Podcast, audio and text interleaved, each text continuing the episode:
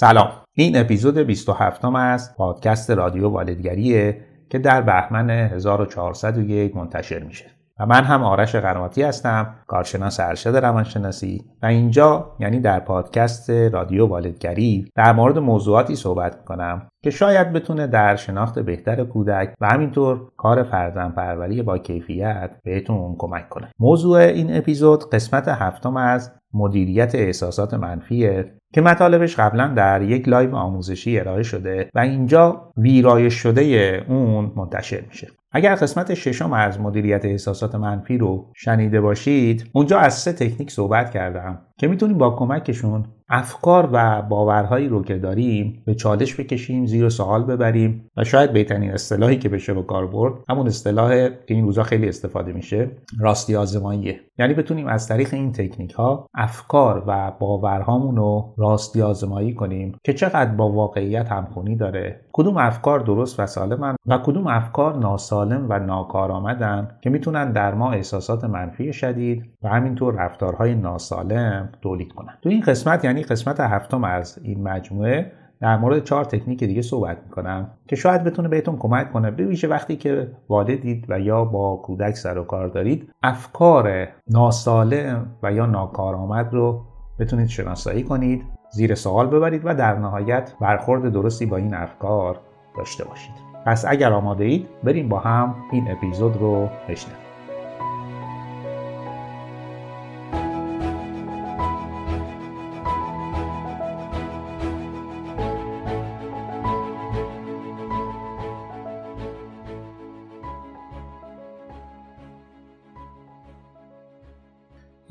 تا اینجای کار. تو این جلسه گذشته بحث اصلیمون متمرکز بود بر شناسایی افکار منفی یا افکار نادرست.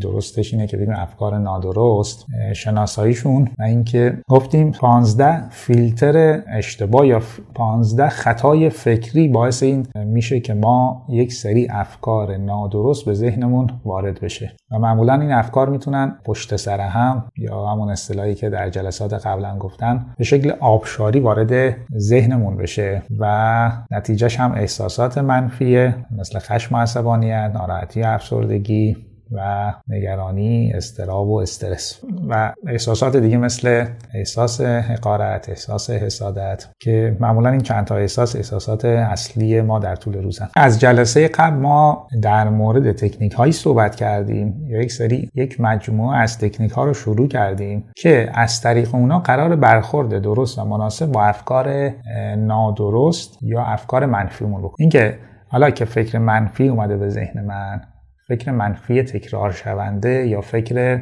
در واقع غلط تکرار شونده که حاصل اون 15 فیلتری که گفتم هستن حالا باهاشون چیکار بکنیم و چطور این افکار رو به افکار متعادل تبدیل بکنیم؟ افکاری که بعد احساسات ما رو می‌تونه متعادل بکنه و در نهایت رفتارهای متعادلی در زندگیمون داشته باشیم. توی جلسه قبل در مورد سه تا تکنیک صحبت کردم. تکنیک اول گفتم که وقتی یه فکر منفی یا یه فکر غلط تکرار شونده میاد به ذهن من من قرار بیام سود و زیان این فکر رو برای خودم بررسی بکنم یا سود و زیانش رو یه جورایی مثلا بنویسم. که مشخص بشه که این فکر تکرار شونده من چه سودی برام داره و چه زیانی. اگر زیانهاش بر سودش چربید زیانش بیشتر بود احتمالا بهتره که من فکر رو کنار بذارم یا اینکه به تدریج این فکر رو با فکر بهتری عوض بکنم. تکنیک دوم در نظر گرفتن واقعیت های احتمالی دیگه است. گفتیم که هر اتفاقی می‌تونه دلایل مختلفی داشته باشه و تنها دلیلش اون دلیلی نیست که به ذهن ما رسیده. دلایل دیگه ای می‌تونه داشته باشه دلایل احتمالی دیگه. وقتی که من میام دلایل احتمالی دیگه هم بررسی می‌کنم یا برای در نظر میارم و روی اونا هم حساب می‌کنم من احساسم می‌تونه متعادل بشه.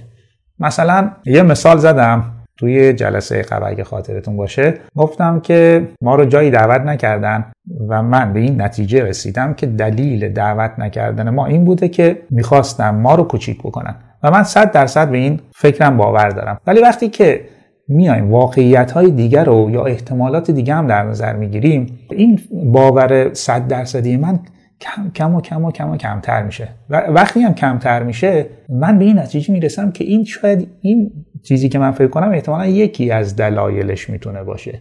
و احتمالات دیگه هم وجود داره. و همین در نظر گرفتن احتمالات دیگه می‌تونه احساس من رو متعادل بکنه و رفتار مناسبی هم بعدش داشته باشم. و تکنیک سوم هم تعریف دوباره برخی از واژه ها یا کلمات مثل کلمه موفقیت یا احترام یا عشق کلمه نظم و انضباط من وقتی بیام اینا رو مجدد تعریف کنم متوجه میشم که برخی از این تعاریف من تعاریف خیلی سفت و سختی هن.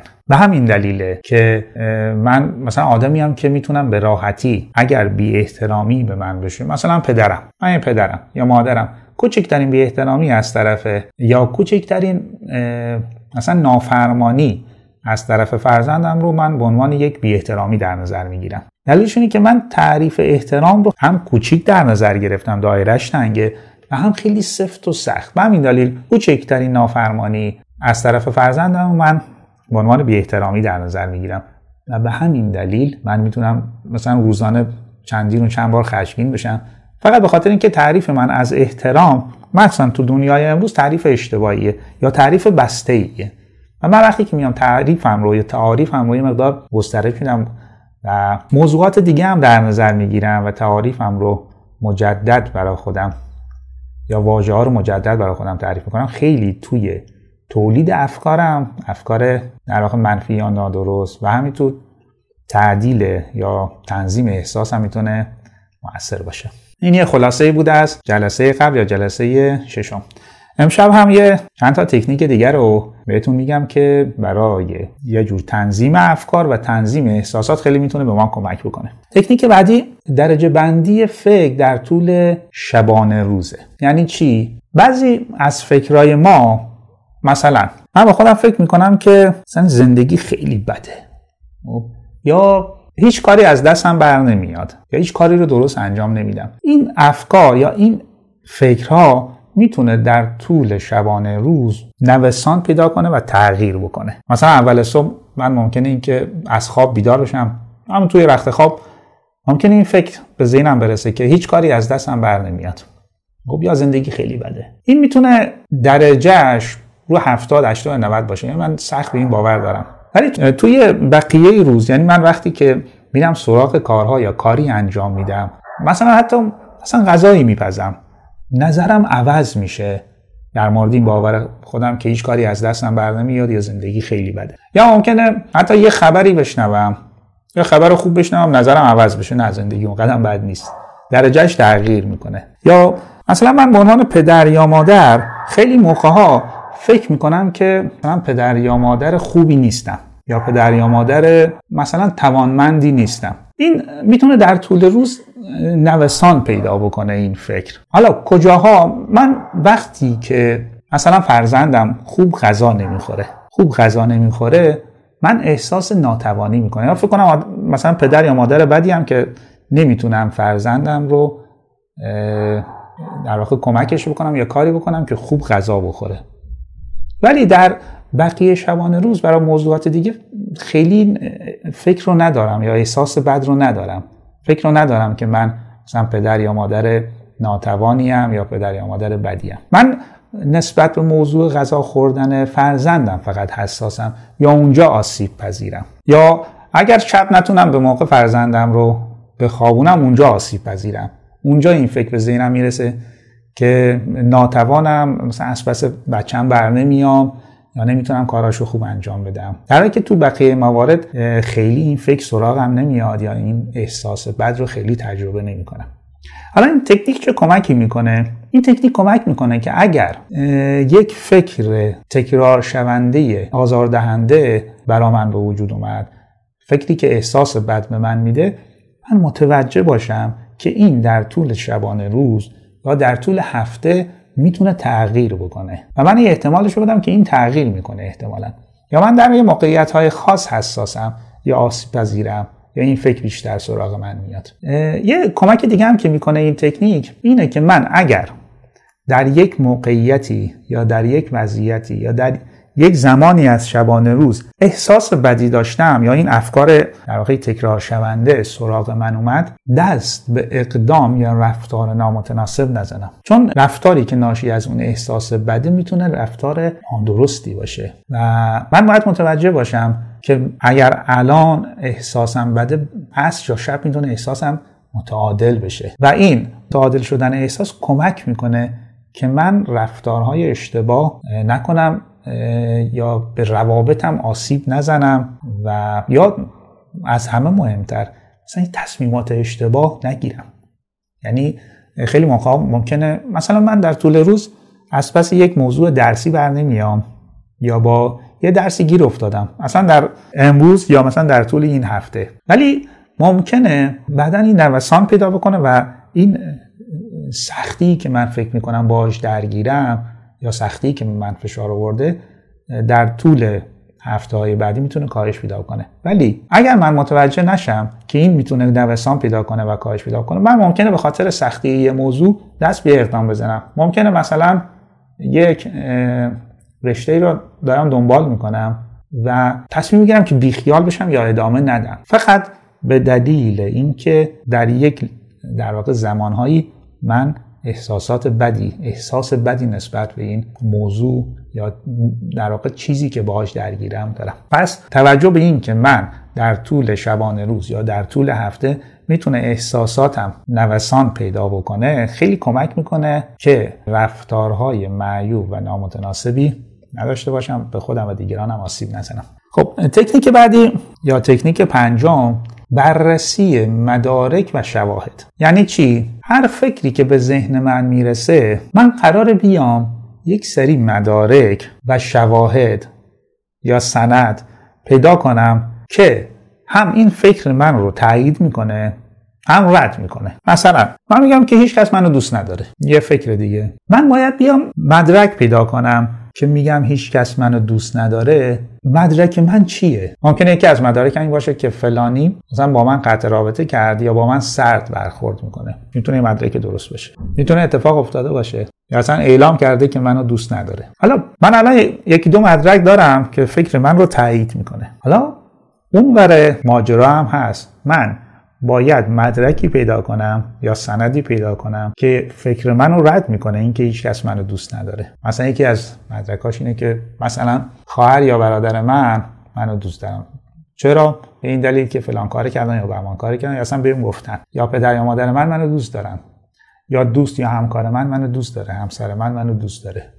حتی اصلا بچه های من منو دوست دارن. پس اینا دلایلی که فکر من رو داره رد می‌کنه یا زیر سوال می‌بره رد می‌کنه.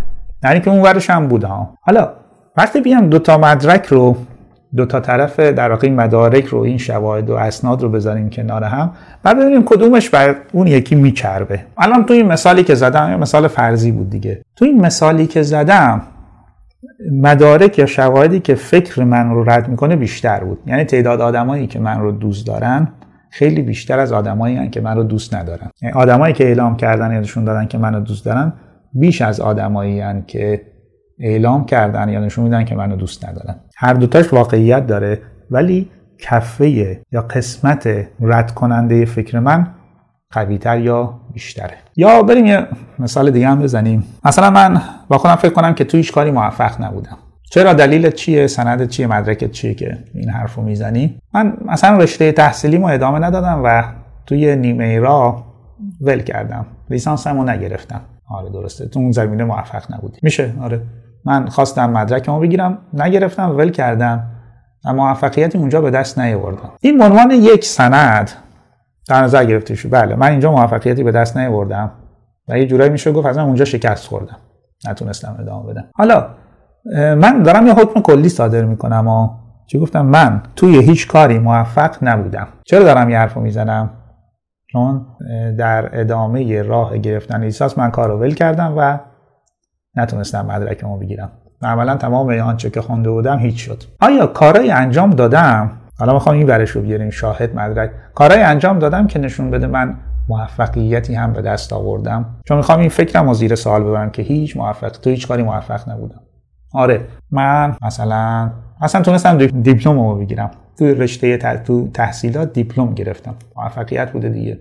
یا من توی مثلا شغلم موفق بودم. یا یه رشته هنری رو دنبال کردم. الان مثلا فلان هنر رو بلدم. اینا می‌تونه موفقیت های من باشه. یا ممکنه یه کار فنی رفته باشم یاد گرفته باشم.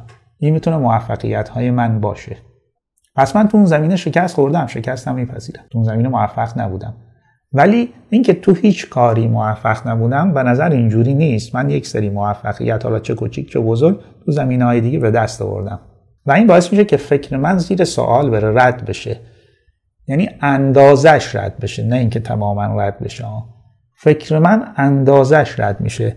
اینکه من تو هیچ کاری موفق نبودم اندازش هیچش رد میشه. من توی این کار و این کار و این کار موفق نبودم شکست خوردم. توی این کار توی این کار توی این کار توی این کار موفق بودم. یه سری چیزا به دست آوردم. پس جمله اینجوری میشه که من توی یه سری کارها شکست خوردم توی یه سری کارها موفق بودم. آدم شکست خورده ای نیستم توی یک سری کارها شکست خوردم. شکستم میپذیرم. تو اون کارها چیزی نبودم به جایی هم نرسیدم. پس پیدا کردن شواهد و مدارک و اسناد برای این فکری که دارم شواهدی که تاییدش می‌کنه شواهدی که ردش می‌کنه. برای این کفه کدومش سنگین تره در نهایت آیا فکر من رد میشه یا فکر من درست بوده و من دارم درست فکر می‌کنم؟ اما بریم تکنیک بعدی یا تکنیک ششم. تکنیک ششم ادامه همین تکنیک قبلیه ولی حالا به یه شکل دیگه. این تکنیک اسمش هست وکیل مدافع خود. توی تکنیک قبلی گفتیم که ما یک سری شواهد و مدارک و اسناد جمع کردیم که فکرمون رو رد بکنیم یا بگیم نه فکر ما درسته. توی وکیل مدافع خود حالا وکیل مدافع معمولا کارش چیه؟ توی دادگاه. اون اتهامی که زده شده مثلا دادستان از اون اتهام داره دفاع می‌کنه که تو اینجوری هستی یا تو این کارو کردی. وکیل مدافع میاد دفاع می‌کنه که یا اصلا اینجوری نیستم یا بخشی از آنچه که داره گفته میشه درست نیست. حالا من قرار بیام وکیل مدافع خودم بشم.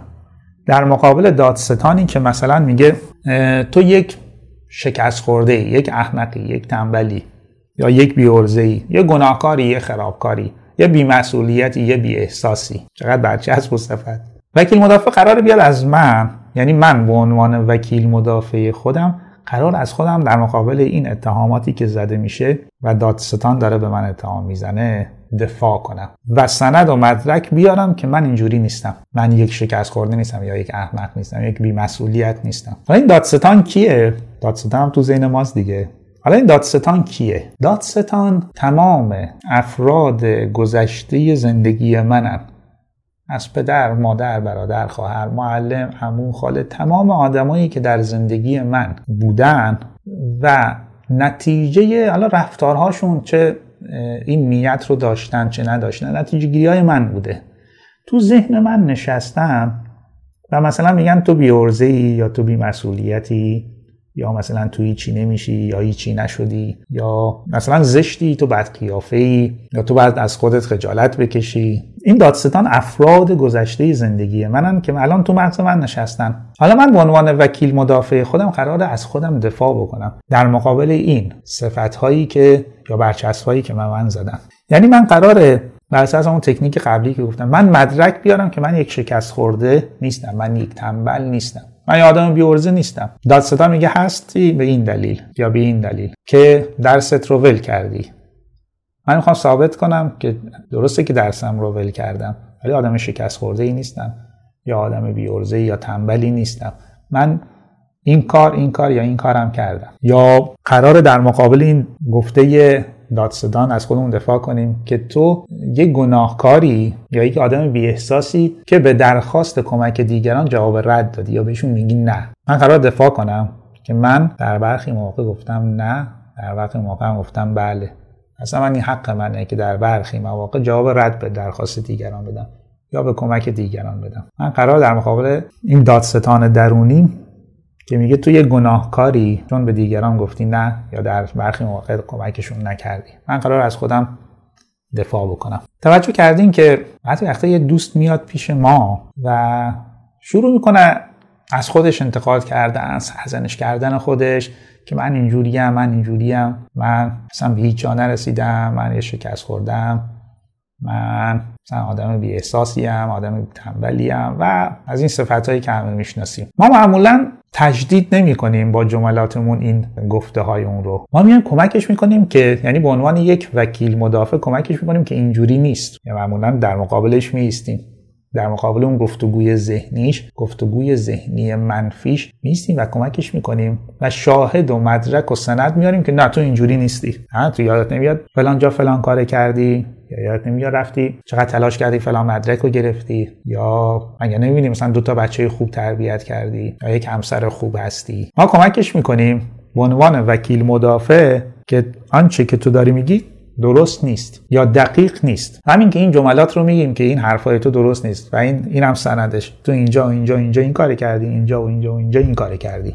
یا اینجوری بودی. این باعث میشه که این دوست ما حالش خوب بشه حالش بهتر بشه. چون افکارش الان افکار تقریبا به اندازه ای شد. یا افکارش یه مقدار افکار واقع بینانه تری شد. وقتی هم که افکار واقع بینانه بشه احساس متعادل میشه دیگه. حالا من تا الان احساس بدی نسبت به خودم داشتم. الان که دوستم این جملات رو گفت یه مقدار به قول من چشمای منو باز کرد نسبت به خودم.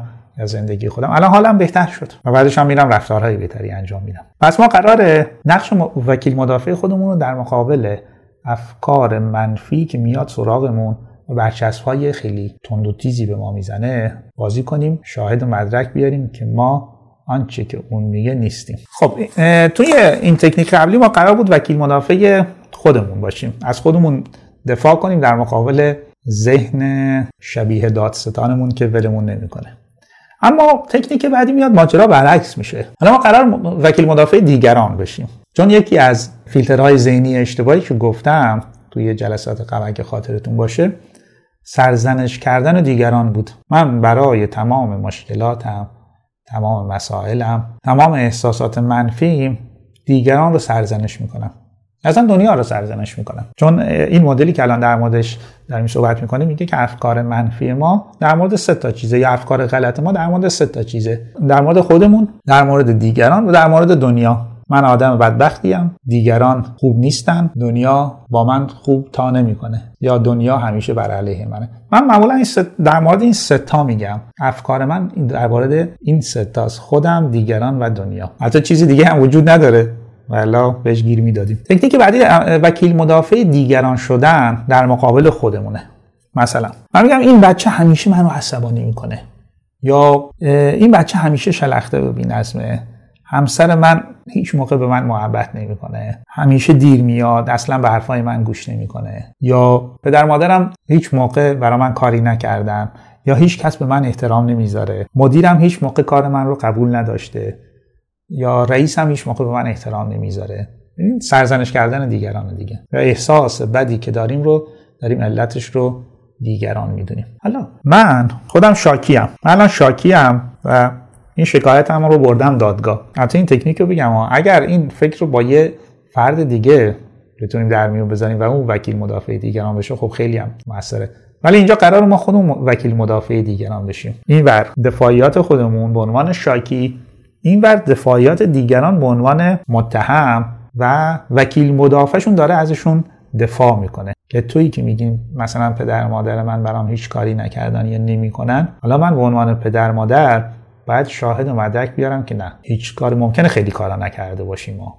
خیلی جاها مثلا محبتی نکرده باشیم ولی هیچ نیست. این هم دلیل و مدرکش. این کار اینجا اینجا این این دلیل و مدرکه. یا اینکه من مثلا مدیرم اصلا هیچ, هیچ کدوم از کارهای من قبول نداره. حالا من به عنوان وکیل مدافع قرار از مدیرم دفاع بکنم.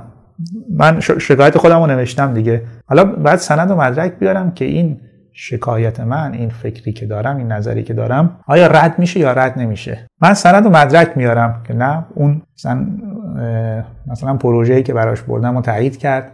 درسته بعدیش رو تایید نکرد کلی هم انتقاد کرد. ولی در مورد فلانکار و بهمانکار از من تعریف کرد و گفت که مثلا اونجا خلاقیت به خرج دادم. یکی از پروژه هم, هم که در واقع درست اونجا ردش کرد ولی یه بخشش رو گفت خوبه. من به عنوان وکیل مدافع رئیسم در که قسمت های یا مثلا رفتارهای بد رو هم پذیرفتم ولی میام میگم که نه اینکه هیچ موقع به من اعتماد نداره یا هیچ کار من رو قبول نداره. رو الان زیر سوال بردم. به یه جورایی داره این فکر رد میشه و یا اندازش مشخص میشه. آره رئیس من از هر ده کاری که انجام میدم سه تاش رو قبول نداره یا خیلی انتقاد می‌کنه. اصلا پنج تاشو. ولی بازم الان داریم این اندازه داره. من خودم به عنوان وکیل مدافع اومدم مشخص کردم که نه اینجوری نیست. شکایتی که دارم می‌کنم شکایتم شکایت دقیقی نیست. شاید یه بخشیش درسته. ولی شکایت دقیقی نیست. و این دقت است که در نهایت فکر درست ایجاد می‌کنه و احساس درست. چون من اگه بر همین فکرم پافشاری کنم که مثلا رئیسم یا مدیرم هیچ وقت من احترام نذاشته یا هیچ کدوم از کارهای منو قبول نداره من ممکن این احساس بد رو با خودم هم کنم و یه جایی تصمیم می‌گیرم مثلا از این کار بیام بیرون. در که اصلا اینجوری نبوده. ولی من وقتی فکرم رو با این تکنیک متعادل بکنم سند و مدرک بیارم که نه این فکر من درست نیست باعث میشه که احساس من متعادل و متعادل تر بشه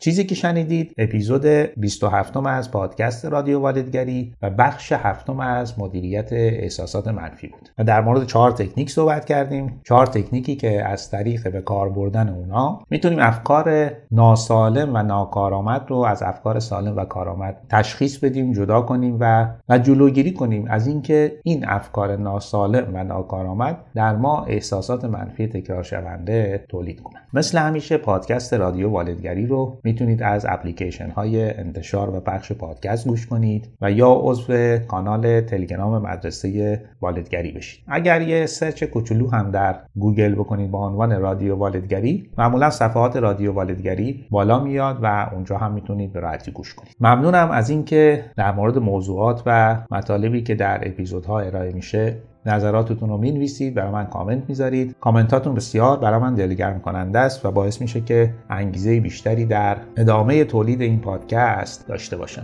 ممنونم که تا آخر این اپیزود با من و پادکست رادیو والدگری همراه بودید.